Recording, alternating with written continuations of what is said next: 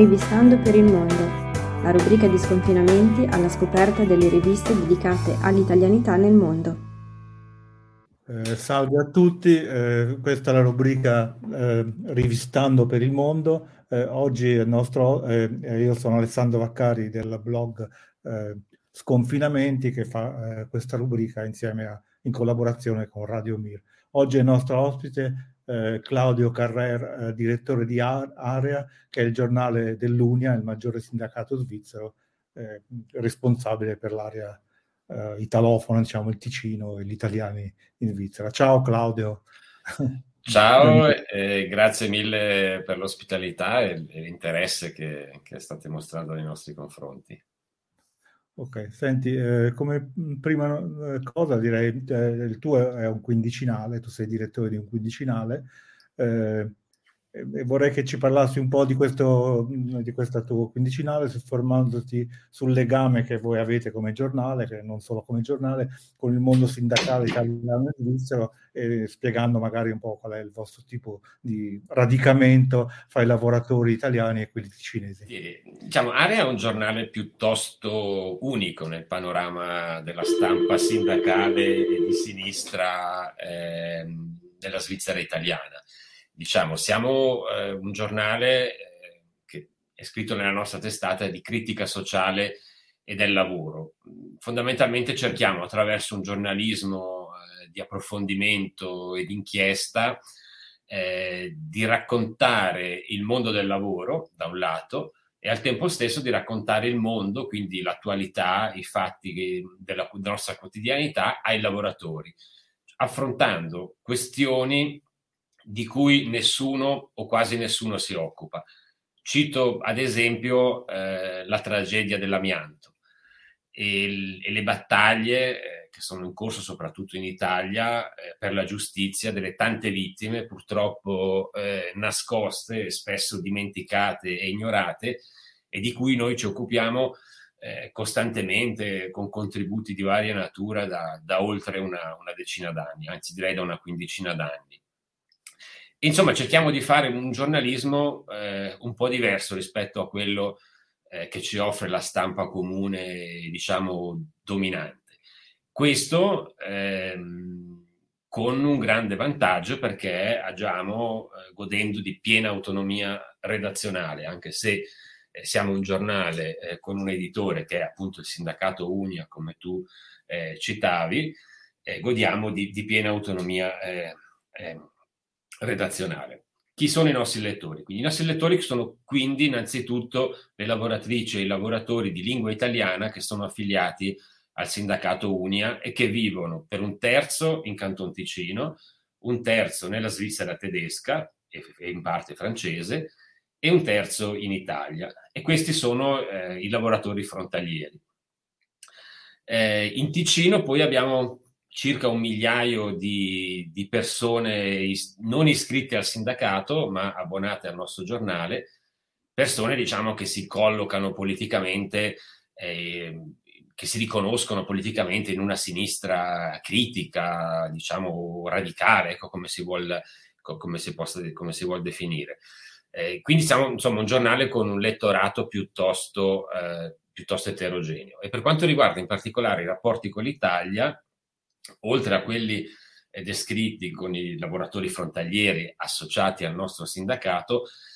eh, collaboriamo anche con la, la, CGL nazionale e con la CGL delle, delle regioni di confine con cui Unia ha un, uh, un, un, accordo di doppia affiliazione, cioè vale a dire eh, un lavoratore frontaliere che lavora in Svizzera eh, è affiliato sia, che vive in Italia, è affiliato sia a Unia che alla CGL se eh, lo desidera e quindi usufruendo eh, sul territorio dei servizi che ciascuna di queste due organizzazioni offre. Come area inoltre abbiamo un accordo editoriale, eh, sempre con la CGL, eh, che consente eh, a noi da un lato di distribuire con delle facilitazioni il giornale in Italia, quindi presso i nostri iscritti eh, che, che, abitano in Italia, e dall'altro eh, di inserire in area una pagina a scadenze regolari eh, curata dai servizi di informazione eh, della, stessa, della, stessa, CGL. Ecco, quindi eh, questi sono un po', diciamo, i, i, contorni e i rapporti del nostro giornale eh, con, col, con, con, gli italofoni iscritti al sindacato e col sindacato italiano. Eh, senti, tu hai accennato ai frontalieri che, italiani che se, se i miei dati sono esatti sono circa 75.000 e che insomma la questione dei frontalieri è una questione piuttosto complessa sia dal punto di vista politico che dal punto di vista dei diritti del sindacato. Eh, come giudichi attualmente la condizione dei frontalieri e i rapporti con i lavoratori ticinesi? Ma eh, diciamo innanzitutto che le, le, lavoratrici e i lavoratori frontalieri eh, sono una risorsa semplicemente irrinunciabile per il mercato del lavoro eh, ticinese e quindi per il suo eh, tessuto economico. Senza di loro semplicemente eh, collasserebbe. Si pensi per esempio all'edilizia o esempio ancora più comprensibile a quello del settore sanitario eh, o anche a quello industriale, ma pensiamo, so, al, al periodo durante la pandemia, no? tutti si sono potuti rendere conto eh, come il nostro sistema sanitario ticinese sia fortemente dipendente eh, dal personale frontaliero. Ci sono quasi eh, 5.000 operatori sanitari, vale a dire oltre il 10% negli ospedali, del personale degli ospedali pubblici e fino al 30-40% del personale delle cliniche private presenti eh, sul territorio eh, ticinese. Se durante quel periodo disgraziato della pandemia, ecco, se l'Italia, come avrebbe potuto fare, avesse precettato questo personale, eh, i nostri ospedali eh, avrebbero semplicemente smesso di funzionare. E per quanto riguarda, e quindi credo che la gente è cosciente innanzitutto che eh, la presenza dei lavoratori frontalieri è una necessità assoluta per la nostra qualità di vita, per, la, per, il funzionamento della nostra società. Per quanto riguarda i rapporti con il lavoro ticinese, io credo sinceramente che si possa dire eh, che siano buoni, perché la maggior parte è cosciente dell'importanza eh, di queste lavoratrici e di questi lavoratori e poi perché in fondo siamo eh, dei concittadini, cioè con la stessa lingua, la stessa cultura, anche se viviamo separati eh, da, un confine, eh, da un confine di Stato. Certo è vero, negli ultimi anni alcuni partiti della destra, eh, per mero calcolo politico, eh, di interesse elettorale, eh, cercano eh, in modo direi assai disonesto di esasperare i rapporti tra i lavoratori residenti e, e i lavoratori eh, frontalieri, imputando a quest'ultimi i problemi economici che sta vivendo la, la, la nostra regione. Una regione che, ripeto, non può fare a meno eh, dei frontalieri. Queste sono eh, diciamo, operazioni politiche che tendano a, ehm, ad alimentare una guerra tra poveri a partire da un, da un problema certamente esistente, perché se pensiamo con l'introduzione della libera circolazione eh, delle persone, che è previsto da un accordo bilaterale tra la Svizzera e, l'Unione Europea, e, e quest, questa apertura del mercato ha naturalmente acuito fenomeni come il dumping salariale e la sostituzione di manodopera locale con lavoratori frontalieri eh, a più basso costo. Questo succede per esempio eh, in settori dove la presenza frontaliera diciamo, non ha un ruolo essenziale come quelli che ho citato, per esempio nel settore eh, terziario, eh, negli uffici, assistenti medici, dentisti, eccetera. Eh, ma evidentemente eh, le, se ci sono dei lavoratori eh, che vivono oltre frontiera e che accettano un salario indegno per un, per un, residente in Svizzera, che non consentirebbe a una persona di vivere in Svizzera, ma che questa persona con questo salario ci vive benissimo a casa sua, che sia a Como, che sia a Varese, non è certo colpa di chi accetta il lavoro, ma la colpa sarà di chi va a caccia di manodopera a basso costo. No? E quindi anche qui eh, la gente piano piano eh, si rende conto che eh, ci sono de- dei datori di lavoro che purtroppo eh, sfruttano questa circostanza, sfruttano la, la, la disponibilità di un bacino di manodopera enorme, qual, qual è quello della, della Lombardia, eh, per fare pressione sui salari e per fare eh, insomma, per spendere sempre meno in, in, in manodopera e in personale. E questa evidentemente è una situazione eh, che si può affrontare in un solo modo, cioè eh, con la protezione, la tutela dei diritti, protezione dei diritti e dei salari, quindi contratti collettivi di lavoro, salari minimi, eh, controlli severi sul, nel mercato del lavoro e sanzioni dissuasive. E questo è, è oggettivamente l'unica via per mantenere il livello, il livello dei salari e eh, per non esasperare, ecco, per non alimentare eh, quella che viene definita un po' la guerra tra poveri. Insomma. Ecco, la questione dei salari ci riporta in, in parte anche alla, alla, tematica della rottura degli accordi, dell'accordo quadro fra l'Unione Europea e, le, e la Svizzera. Eh, come giudici questa rottura e quali prospettive vedi ora? Perché credo che eh, il, il, rapporto fra le due parti sia imprescindibile, quindi eh, come pensi che si possa procedere eh, dopo questa rottura?